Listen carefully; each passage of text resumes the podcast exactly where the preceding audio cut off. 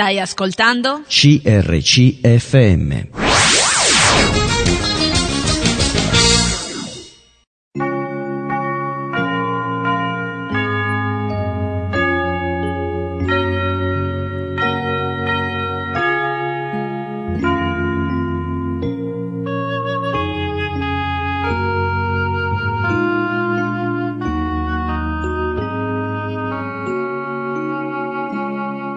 In ogni città, alla domenica, gruppi di credenti si riuniscono per lodare il Signore, condividere le proprie esperienze e ascoltare la sua parola, con espressioni diverse da luogo a luogo. Ogni domenica, alle ore 10, trasmettiamo uno di questi incontri e presentiamo la realtà evangelica che li dà vita. Ascolteremo tra poco il culto della Chiesa Cristiana Evangelica di Trezzano Rosa, provincia di Milano. Trezzano Rosa è un comune di 5.400 abitanti, comune di origine antica con un'economia basata sulle attività agricole e industriali e con una discreta presenza di servizi. I trezzanesi, che presentano un indice di vecchiaia inferiore alla media, sono quasi tutti concentrati nel capoluogo comunale, che sta attraversando una fase di forte espansione edilizia. Il territorio presenta un profilo geometrico molto regolare, con variazioni altimetriche lievi. L'abitato ha un andamento piano altimetrico pianeggiante. Lo stemma argenteo, concesso con decreto del Presidente della Repubblica, raffigura tre montagne poste su una campagna aurea e sormontate da una treccia rossa, con evidente allusione al toponimo. Si estende a nord-est di Milano, alla destra del fiume Adda, tra i comuni di Busnago, Grezzago, Pozzodadda, Basiano e Roncello non può certo essere considerato una meta turistica per mancanza di attrattive significative ed è poco frequentata anche per lavoro, poiché le sue attività produttive non hanno raggiunto uno sviluppo tale da consentire un cospicuo assorbimento di manodopera. I suoi rapporti piuttosto rilevanti con i comuni del circondario, ai quali la popolazione, agevolata da un buon sistema di collegamenti, si rivolge per l'istruzione secondaria di secondo grado e i servizi non disponibili sul posto, si intensificano in occasione di alcune manifestazioni consuete. Tra queste meritano di essere citati il Carnevale, il Maggio Trezzanese e la Sagra della Caldarrosta, tradizionale festa che si svolge l'ultima o la penultima domenica di ottobre insieme alla Fiera dei prodotti locali e al Palio degli Asini. Ascolteremo ora il culto della Chiesa Evangelica di Trezzano Rosa. Predica Gioele Corradini sul perché Dio ci tratta in modo diverso. Buongiorno, benvenuti e buona domenica. Che Dio vi benedica, che Dio benedica tutte le genti, che Dio benedica il suo popolo, che Dio benedica la comunità di Trezzano Rosa. Mentre predisponiamo i nostri cuori all'adorazione, alla lode, al ringraziamento, leggo da Salmo 29. Date al Signore, o figli di Dio, date al Signore gloria e forza. Date al Signore la gloria dovuta al suo nome. Adorate il Signore con santa magnificenza. La voce del Signore è sulle acque il Dio di gloria tuona, il Signore è sulle grandi acque, la voce del Signore è potente, la voce del Signore è piena di maestà, la voce del Signore rompe cetri, il Signore spezza i cetri del Libano, fa saltellare monti come vitelli, il Libano e l'Ermon come giovani bufali, la voce del Signore fa brizzare i fulmini, la voce del Signore fa tremare il deserto, il Signore fa tremare il deserto di Cades. La voce del Signore fa partorire le cerve, spronta le serve. E nel suo tempio tutto esclama gloria. Il Signore sedeva sovrano sul diluvio, anzi, il Signore siede re per sempre. Il Signore darà forza al suo popolo, il Signore benedirà il suo popolo dandogli pace. Oltre a predisporre i nostri cuori alla lode, all'adorazione, al ringraziamento, predisponiamo anche i nostri cuori all'ascolto della sua parola, già parlato ieri sera ai nostri cuori, parlerà oggi, sicuramente lo farà anche stasera. Dio parla sempre ai nostri cuori, parla in ogni momento, parla quando ascoltiamo le sue scritture.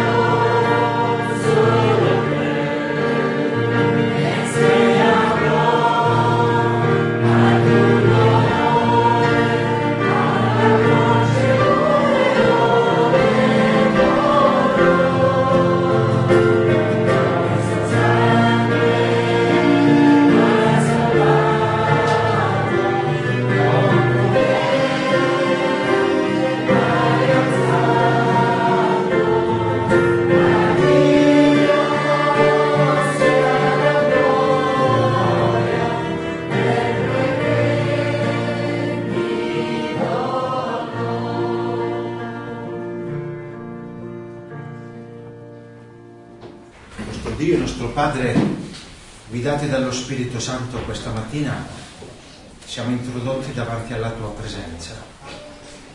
Consci del fatto, Signore, che non è stata perché noi abbiamo meritato qualche cosa, ma ti ringraziamo, Signore, perché tu, nostro Dio e nostro Padre, hai preso l'iniziativa della mia salvezza e della nostra salvezza. E non hai esitato di dare il tuo figlio, il Signore Gesù, che venendo su questa terra poteva dire io vengo per fare, oh Dio, la tua volontà. E la tua volontà era affinché lui pagasse al posto mio lì sul legno della croce quella giusta condanna che il peccato meritava. Padre Santo questa mattina assolti, liberati, affrancati, redenti dalla potenza del male, ci introduciamo davanti alla tua presenza come tuoi figli e ti vogliamo dire grazie con tutto il nostro cuore per quest'opera di grazia che tu hai compiuta nel mio cuore, nei nostri cuori.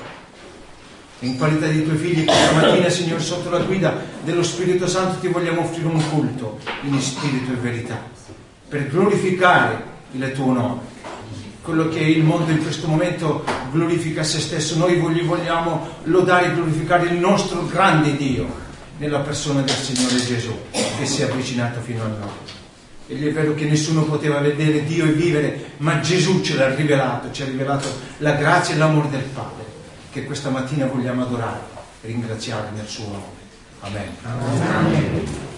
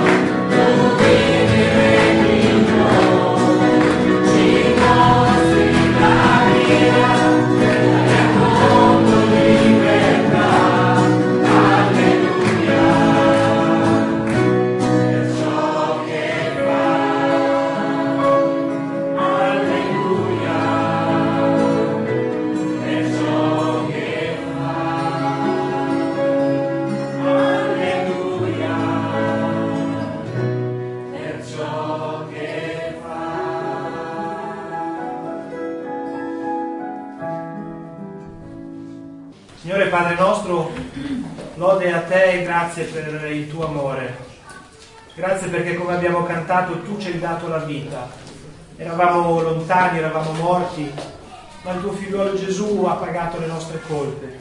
E grazie perché quest'oggi possiamo essere qui davanti a te e dire che tu ci hai dato la vita. Grazie Padre, ti adoriamo per questo e per il tuo immenso amore, nel nome di Gesù. Amen. Amen. Bene, siamo giunti al tempo anche, dopo la lode, l'adorazione, la preghiera comunitaria, siamo giunti, dicevo, al momento dell'ascolto della parola di Dio, che è sempre un momento importante e solenne, perché noi crediamo che attraverso il Vangelo Dio parla oggi e il suo spirito illumina la nostra coscienza per indirizzare il nostro cammino e le scelte della nostra vita. Continuiamo, continuiamo con eh, questo, questa serie di eh, meditazioni bibliche attra- che sono delle lezioni eh, che il Signore ci dà attraverso la sua parola per poter crescere, per poter essere uomini e donne sempre più rispondenti al programma e al progetto che Dio ha per la nostra vita su questa terra. Per questo, miei cari, vi invito a leggere due testi. Uno si trova in Ebrei, e vi prego di aprire le vostre Bibbie, cartacee o informatiche che siano, eh, nel capitolo 5 dell'epistola agli Ebrei, indirizzata agli Ebrei, i versetti da 12 a 14. Dice l'autore di questa lettera, infatti, dopo tanto tempo voi dovreste essere già maestri, invece avete di nuovo bisogno che vi siano insegnati i primi elementi degli oracoli di Dio. Siete giunti al punto che avete bisogno di latte e non di cibo solido. Ora chiunque usa il latte non ha esperienza della parola di giustizia perché è un bambino, ma il cibo solido è per gli adulti per quelli cioè che per via dell'uso hanno le facoltà esercitate a discernere il bene e il male. Vedete che continuiamo questa riflessione sulla crescita dalla fase infantile alla fase della maturità della vita. Poi c'è un altro testo che vi vorrei suggerire ed è in Filippesi, la letterina che Paolo di ringraziamento che scrive l'Apostolo Paolo alla Chiesa di Filippi, capitolo 1 e versetto 6. Anche questo è un testo che conosciamo abbastanza bene, ma si applica al commento che ne vorremmo fare insieme. Filippesi capitolo 1, versetto 6. Dice Paolo a questa chiesa, a questi credenti, ho fiducia, ho questa fiducia, che colui, cioè Dio, che ha cominciato in voi un'opera buona, la condurrà a compimento fino al giorno di Cristo Gesù. Quindi un primo testo di riprensione, un secondo testo di piena fiducia nel lavoro di Dio. Preghiamo insieme. Signore, abbiamo letto il Vangelo, la tua parola, che crediamo essere la norma per ogni credente e crediamo anche che abbiamo bisogno di essa per crescere verso il progetto che tu hai per noi. Chiediamo che l'azione potente e anche incisiva dello Spirito Santo guidi queste riflessioni affinché compiano dei cambiamenti positivi nelle nostre vite e nella nostra testimonianza, nel nome di Gesù. Amen.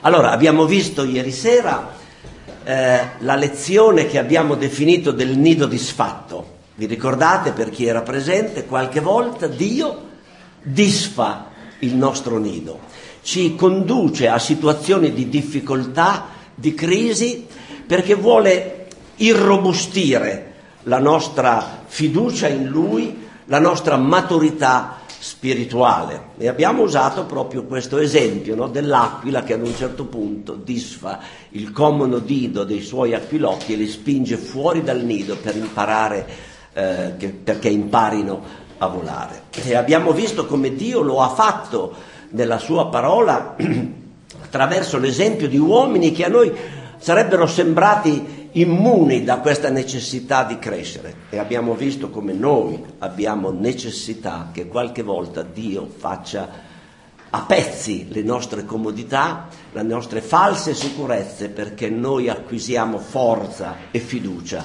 nell'azione e nell'opera di Dio. Abbiamo chiamato questa lezione la lezione del disturbo o del nido disfatto. Questa mattina affrontiamo un'altra lezione di Dio, la lezione della diversità. La lezione della diversità. Eh, in che senso questa è una lezione? È una lezione nel senso, come quella di ieri sera, che Dio usa strumenti della vita quotidiana per insegnarci le lezioni di cui abbiamo bisogno. È una scuola, esattamente come la è la scuola che noi abbiamo frequentato da ragazzi, che frequentano i nostri figli, esattamente come è la scuola della vita reale che noi affrontiamo ogni giorno nelle difficoltà, nei combattimenti, nelle scelte e nelle crisi che la vita reale comporta. La lezione della disuguaglianza o della diversità. L'affermazione che faccio è Dio non ci tratta tutti nello stesso modo. Dio non ci tratta tutti nello stesso modo. E potrebbe essere un'affermazione molto grave. Potremmo forse dire ma allora Dio è ingiusto? Ma allora Dio fa dei favori? Ma allora Dio privilegia uno rispetto all'altro? Sappiamo dalla parola di Dio che non è così. Sappiamo che Dio ci ama tutti un, di un amore totale e immenso e lo ha dimostrato dando il suo figlio Gesù Cristo a morire per noi. Lo dimostra quotidianamente dandoci delle promesse che sono valide per tutti.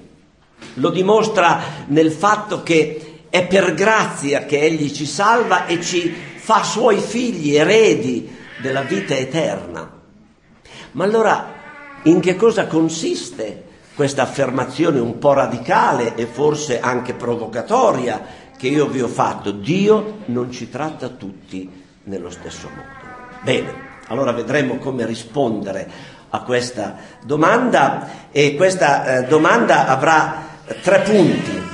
Il grande problema della disuguaglianza, il primo punto, come Dio gestisce la disuguaglianza e quali lezioni possiamo trarre per noi. Quindi tre punti. Prendiamo il primo, il grande problema della disuguaglianza. La disuguaglianza è un problema della storia umana, anche nelle nostre società, la società occidentale per esempio, che si definisce democratica, non ha assolutamente risolto questo tipo di problema. E nel corso della storia noi ci siamo resi conto come la disuguaglianza ha provocato le grandi rivolte, le grandi rivoluzioni, grandi, le grandi tensioni sociali. La nostra società occidentale, per esempio, è debitrice della rivoluzione francese con i suoi grandi eh, i suoi grandi motti, le sue grandi tre parole, no? libertà, fraternità e uguaglianza, per arrivare poi al tentativo che ha fatto la società e la filosofia marxista, per ricordare per esempio tutte, tutte le guerre di indipendenza, da quella americana a quella italiana, insomma, eh, per, per, non, per non dimenticare la grande lotta attuale per la libertà religiosa. La libertà religiosa non è garantita nelle, in tutte le società, in tutti gli stati e noi sappiamo molto bene che eh, il, il, cristianesimo non è accettato in, in, molte società, cosa che il cristianesimo ha fatto nel passato attraverso altre società. Quindi nonostante le grandi speranze e aspettative, nonostante i, pro, i progressi eh, fatti sul piano scientifico e anche sul piano sociale, la parola uguaglianza rimane tutt'oggi nelle varie società e nelle varie culture un'utopia. C'è una profonda disuguaglianza fra i paesi cosiddetti del nord e quelli del sud, fra quelli ricchi e quelli poveri, fra quelli industrializzati e quelli in via di sviluppo. Eh, una diversità che fra l'altro non tende a diminuire, tende a crescere, tende a crescere e sembra che siano vani tutti gli sforzi per ridurla. Come credenti, come cristiani, non siamo sorpresi da tutto questo, perché sappiamo molto bene che il problema non risiede nelle strutture sociali, non risiede negli ordinamenti, non risiede nella classe politica o religiosa, risiede in un problema che abbiamo tutti dentro e che si chiama peccato. È il peccato che ha prodotto la disuguaglianza e la diversità. Noi sappiamo molto bene dalla parola di Dio che la diversità è stata voluta dal Dio creatore per il bene dell'umanità. Sappiamo che ogni cosa è un'opera d'arte unica da parte di Dio, dal fiore al fiocco di neve, all'uomo, alla donna, però sappiamo che il peccato, invece di produrre questo elemento di armonia nella diversità, ha prodotto la, la, il conflitto perenne. E lo sanno molto bene mariti e mogli. Normalmente un marito e una moglie sono due persone diverse fra loro. E invece di, di fare in modo che questa diversità provochi una maggiore ricchezza e armonia, normalmente è origine di molti e molti conflitti, molti conflitti. A causa della grazia creatrice di Dio la diversità è una ricchezza, ma a causa del peccato prodotto dall'uomo la diversità è diventata origine di conflitti. Dunque noi sappiamo che l'uguaglianza sarà sempre invocata per acquisire diritti e la diversità sarà sempre invocata per mantenere i diritti che uno già ha acquisito rispetto agli altri. E questo circolo vizioso non avrà soluzioni finali e complete fino a quando? Fino a quando, sappiamo dalla scrittura, ogni ginocchio si piegherà e ogni lingua confesserà che Gesù Cristo è il Signore. Va bene, questa era così una piccola introduzione per inserire questa riflessione nel quadro della realtà nella quale noi viviamo. Però c'è una disuguaglianza che ci tocca un pochino più da vicino ed è la disuguaglianza fra credente e mondo e società. In questo secondo aspetto noi siamo un po' più toccati come credenti sul vivo. Vorremmo in qualche modo, e alzi la mano chi non lo vorrebbe, che il Signore usasse qualche forma di privilegio per noi. Vi ricordate quando Pietro, quando il giovane ricco se ne va e allora Gesù dice, eh, come, come sarà difficile per un ricco entrare nel regno di Dio? E allora Pietro dice, ah noi però abbiamo lasciato tutto per seguirti, cosa ne avremo in cambio? Cosa ne avremo in cambio? E noi ci riconosciamo, eh? ci riconosciamo in questa frase di Pietro. Vorremmo trasformare la grazia in merito, è, è, è, la, è la nostra natura. E vorremmo quindi che aver ubbidito al Signore comportasse in qualche modo un credito da riscuotere. Signore, io ho fatto questo per te, allora adesso tu però devi provvedere per me. Mi ricordo quando ero ancora adolescente, eh, frequentavo la scuola superiore e ovviamente avevo la mia bestia nera che era la matematica. Non l'ho mai amata, non l'ho mai capita e non so che cosa serva. Eh, magari qualcuno dissentirà, eh, benissimo. Avevo il compito in classe normalmente le prime due ore del lunedì mattina. E allora la domenica sapete cosa facevo? Oltre a frequentare il culto la domenica mattina, oltre ad andare al cult- all'incontro di evangelizzazione la domenica pomeriggio, oltre a frequentare il gruppo dei giovani che si faceva prima di cena, pensate che santo uomo, che santo ragazzo ero, mi riempivo anche le tasche di opuscoli e andavo a mettere degli opuscoli nella, nella buchetta delle lettere. Un santo ragazzo. Poi andavo a casa, dicevo, Signore, hai visto come sono stato bravo oggi? ti prego fai in modo che domani il professore di matematica abbia un'influenza o, o succeda uno sciopero. Ecco, l'idea è, è, è ridicolo, no? Lo confesso, eh, va bene a 17 anni e neppure, ma questa idea soggiacente ce l'abbiamo dentro di noi. Signore, io ho fatto questo per te, adesso però tu mi risolvi questo problema che io non riesco a risolvere. E invece il Signore ci dice qualcos'altro. Ci dice che per chi vuole seguire il Signore dovrà rinunciare a se stesso, prendere la propria croce. Ha avvisato, se volete seguirmi avrete persecuzioni nel mondo, dovrete prendere su di voi il mio disprezzo, perché il mondo non ama ciò che non è suo.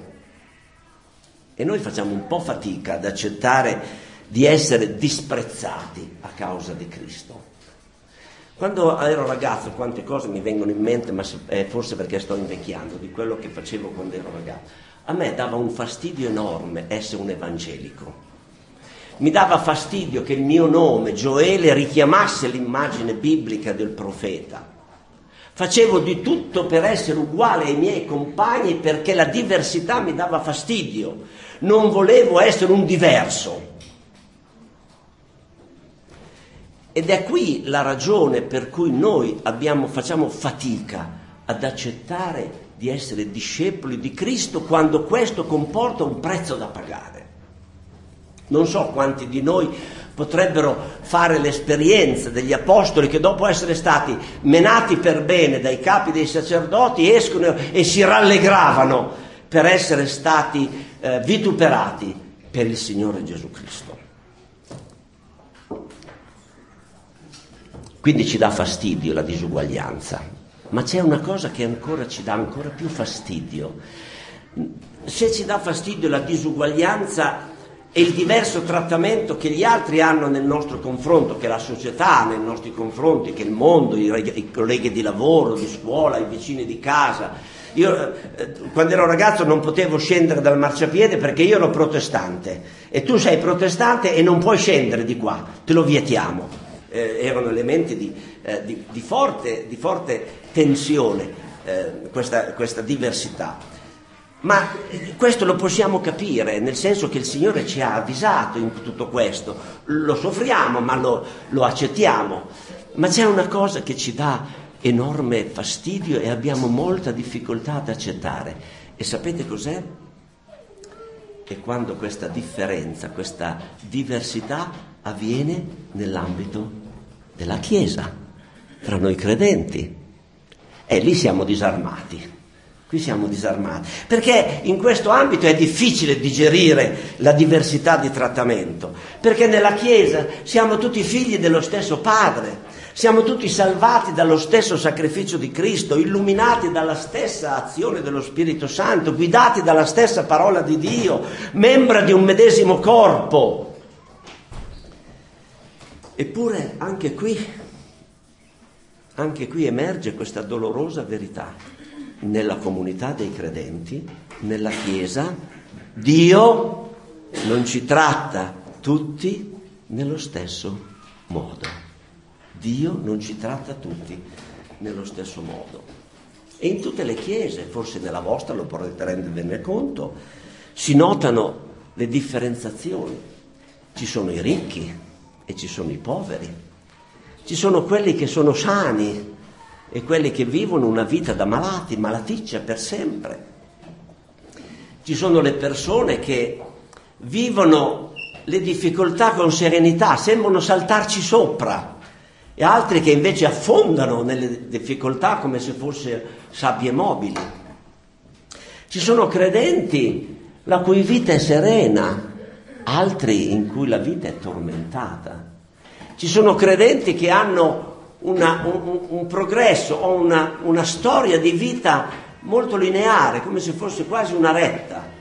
Ci sono altri credenti che hanno una storia di vita che è come un sismografo impazzito, su e giù, su e giù, su e giù, crisi, vittorie, sconfitte, eccetera.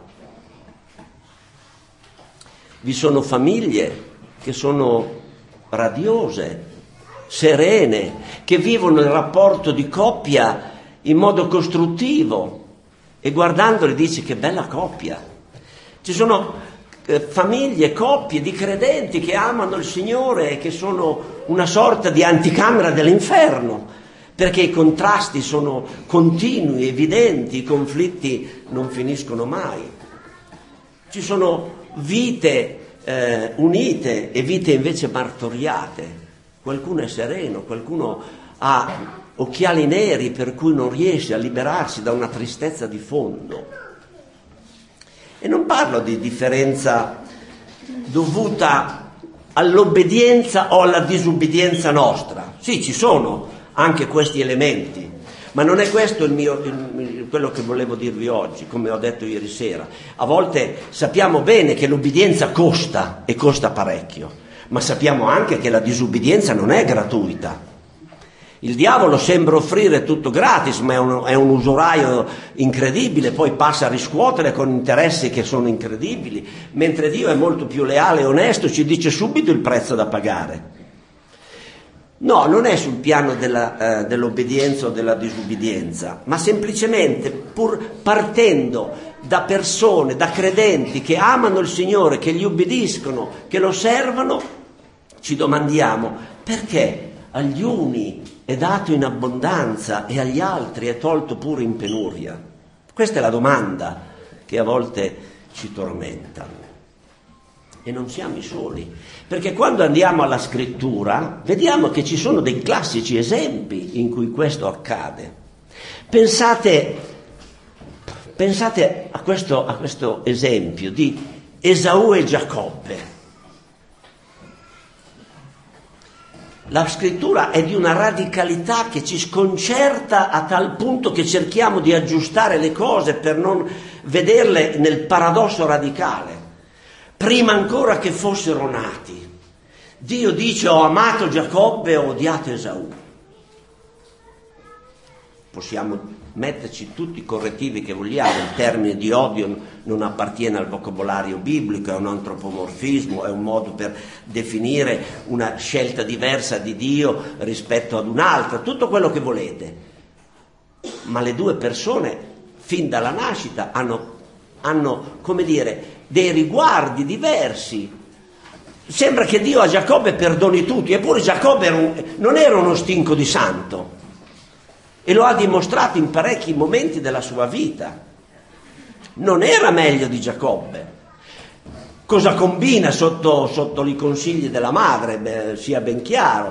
Quando poi fugge, si mette a contrattare con Dio, Signore, io adesso sono qui che non ho niente, ma se tu mi benedici e mi dai tutto quello che, di cui ho bisogno, io una piccola parte te la do indietro, eh, mi raccomando.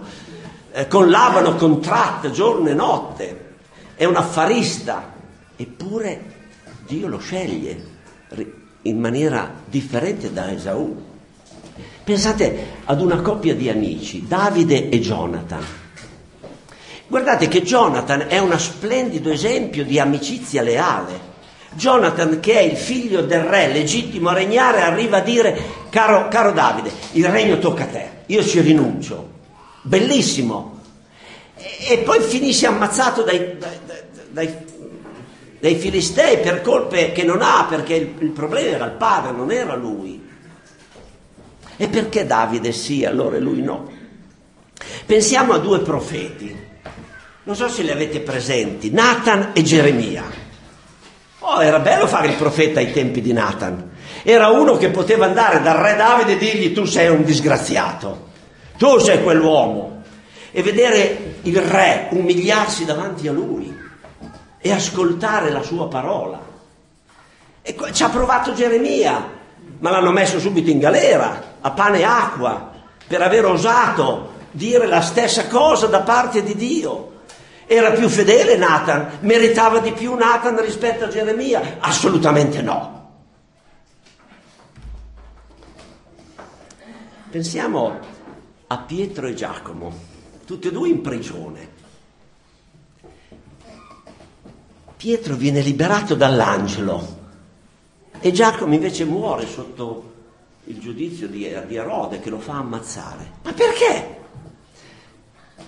Non sappiamo se Giacomo fosse sposato, sappiamo che lo era Pietro, visto che il, il, eh, il Signore all'inizio del suo mistero ha guarito la suocera.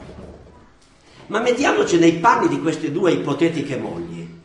Cosa dovrebbe dire la moglie di Giacomo? Perché mio marito è morto? E perché non l'ha liberato come ha, fatto, eh, come ha fatto con Pietro? Non erano uguali, non meritavano tutte e due lo stesso trattamento? Quanti interrogativi? Eh? Quanti interrogativi? Perché a lui sì, a me no? Perché a lui è andata bene, a me no? Quanti perché nella Chiesa? Quanti perché nella Chiesa? Quanta amarezza e talvolta anche quanta invidia per una vita più realizzata e più serena o per un servizio che riceve maggiori ricompense o diversamente apprezzato da Dio. I predicatori sanno questo. Perché, Signore, a quel predicatore tu dai successo e a me che predico non riesci, le mie predicazioni sembrano passare sopra le teste? Perché c'è un evangelista che predichi e la gente si converta e io che predico lo stesso Evangelo, con la stessa forza, potenza, fedeltà, vedo solo degli abbandoni e delle sconfitte? Perché ci sono delle chiese che prosperano e altre che eh, si inaridiscono e non c'è un evidente segno di una disubbidienza? Già, perché? Vediamo come Dio in qualche modo risponde a questa diversità. Prendete le vostre Bibbie e leggete insieme con me nel Vangelo di Giovanni, al capitolo 21. Leggeremo i versetti 20 e 22. È la storia di Pietro che viene riabilitato dal Signore Gesù. Dice l'Evangelista Giovanni, Pietro, voltatosi, vide venirgli incontro il discepolo che Gesù amava, quello stesso che durante la cena stava inclinato sul seno di Gesù e aveva detto, Signore, chi è che ti tradisce? Pietro dunque vedutolo disse al Signore, Signore, e di lui che sarà? E Gesù gli rispose, se io voglio che rimanga finché io venga, che ti importa? Tu seguimi. Beh, è un bel pugno nello stomaco, eh? Che ti importa? Che ti importa? Tu seguimi. Cioè, che cosa ti importa di quello che io voglio fare dell'uno o dell'altro? Di quello che io ho deciso nel mio piano per l'uno o per l'altro? Tu seguimi, tu seguimi. Cioè, devi scegliere di avere fiducia in me. Devi continuare a credere che io ti voglio bene, di un amore immenso, eh, totale, eterno. Devi sapere che contro ogni evidenza terrena delle circostanze, delle diversità, io penso a te e ho in vista un progetto meraviglioso per la tua vita. Bellissimo ma che difficile realizzarlo e crederlo nelle, nella, nel quotidiano della nostra vita. Perché, vedete, ci sono proprio queste domande a cui Dio ha deciso che non darà risposte. Possiamo anche tempestare il cielo chiedendo perché a lui sì, a me no. Dio la risposta l'ha già data e non la ripeterà un'altra volta. Che ti importa? Tu seguimi. C'è un esempio nella Bibbia che voi conoscete molto bene, è quello di Giobbe, ve lo ricordate? Giobbe non poteva sapere e non ha mai saputo mentre era sulla terra che nel cielo si svolgeva un'altra scena. Non lo sapeva. Mentre sulla terra c'era il suo dramma, nel cielo c'era un altro palcoscenico con altri attori. E ciò che accadeva al piano di sopra, Giobbe non l'ha mai saputo. E la stessa cosa vale anche per noi. Noi vediamo solo il piano terreno, ma la stanza della regia non è qui, è al piano di sopra. e Dio è in regia. Dio è il regista e dirige, e dirige la scena della terra. E quindi quando noi siamo trattati diversamente, conosciamo la sofferenza, il male che questo trattamento produce, ma non abbiamo la minima idea degli esiti spirituali per cui Dio l'ha permesso.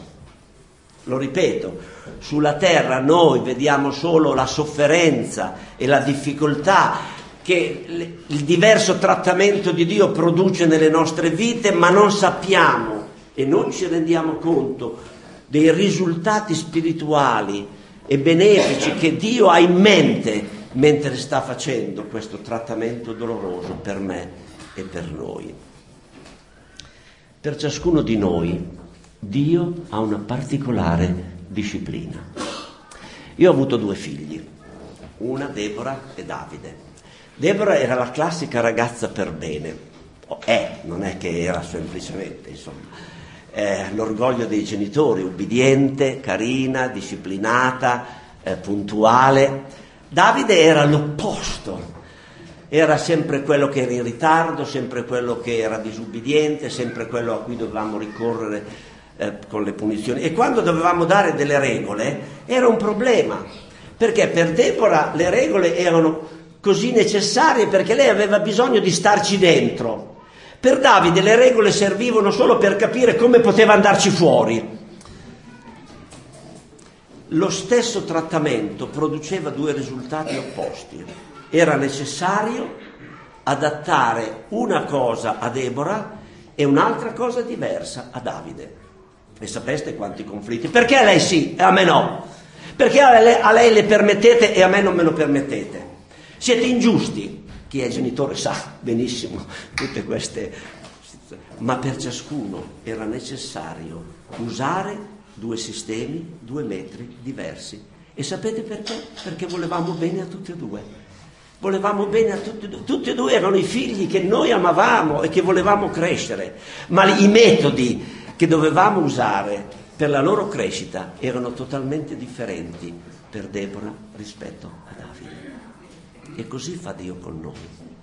Siamo diversi e per ciascuno Dio sa molto bene qual è il metodo di educazione e di crescita di cui abbiamo bisogno. E allora quali sono le lezioni finali che traiamo da tutto questo? La prima lezione ci viene da Paolo, il carcerato, quando scrive a Filippi e dice, io ho imparato, provate ad andare avanti voi, ad essere contento dello stato in cui mi trovo. Ho imparato ad essere contento dello stato in cui mi trovo. Beato Paolo, perché noi abbiamo ancora tanta strada da fare, tanta strada. E lo diceva mentre aveva tutte le ragioni per lamentarsi con Dio. Signore, tu mi hai detto che io avrei dovuto predicare il Vangelo davanti ai re, davanti alle nazioni. Mi hai dato un grande compito e, e io sono qui in prigione dove non posso fare nulla. Che hai fatto, Signore? Che ne è delle tue promesse? Io ho imparato ad essere contento dello stato in cui mi trovo. Paolo non dubitava affatto della regia di Dio per la sua vita. L'aveva accolta e questo forniva a Paolo una profonda serenità e una profonda pace. Io non so, ma il Signore sa e questo mi basta. Io non so, ma il Signore sa e questo mi basta.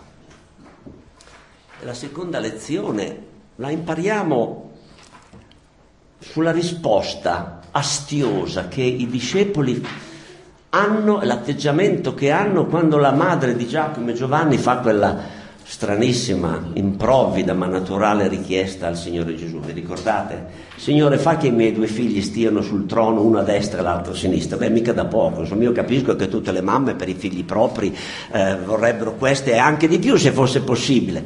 E possiamo immaginare quindi la reazione stizzosa di questi dieci. Dice, ma loro, stiamo scherzando, ma chi sono loro due rispetto a noi? Allora anche le nostre mamme potrebbero venire a fare la stessa cosa. La risposta di Gesù è chi vuole essere il maggiore fra voi sia colui che serve. e ha chiuso l'argomento. Ma che difficile per noi aspirare a questa tipologia di situazione. Sei nella Chiesa, fratello e sorella, per servire il Signore. Sei amato da Lui. Il Signore conosce il tuo cuore, conosce le tue situazioni e sa ogni cosa. Non ti preoccupare, Lui è un buon Padre. Lui è un buon Padre e usa degli strumenti talvolta difficili, disciplinari, per farti crescere e renderti adatto al progetto che ha per te. Non permettiamo al diavolo, non permettiamo al diavolo di usare le diversità di trattamento che Dio infligge ai suoi figli per farci cadere vittima del vittimismo, della critica, dell'invidia e inevitabilmente poi della solitudine. Mm? E allora concludo dicendo a quanti di noi hanno posto la grande domanda perché a lui sì, a me no? Ripeto e leggo per voi la grande promessa fatta Isra- ad Israele che vale anche per noi attraverso Geremia. Io so i pensieri che medito per te, pensieri di pace, non di male, per darti un avvenire e una speranza. Preghiamo. Signore, grazie anche se è difficile talvolta dirti grazie, quando il trattamento che tu hai in serbo per noi significa sofferenza, significa disuguaglianza, significa essere considerato diverso. Aiutaci, Signore, ad accettare la tua buona paternità per noi e sapere che tu sei fedele a ciò che dici, sei affidabile, possiamo crederci e possiamo credere che tu hai per noi un progetto di pace per darci un avvenire e una speranza. Amen. Avete ascoltato il culto della Chiesa Cristiana Evangelica di Trezzano Rosa, sita in via Raffaello Sanzio numero 13. Ha predicato Gioele Corradini sul perché Dio ci tratta in modo diverso.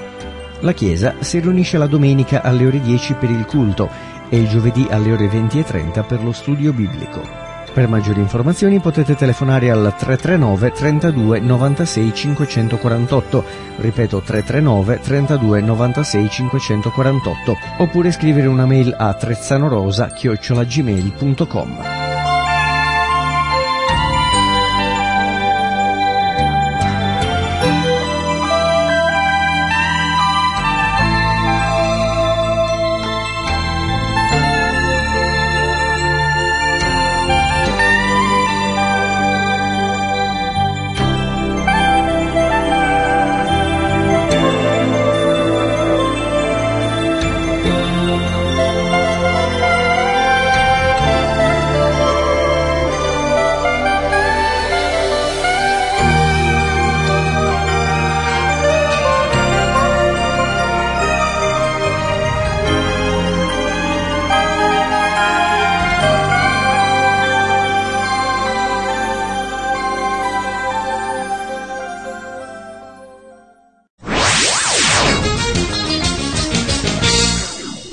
ascoltato un programma prodotto da crc.fm.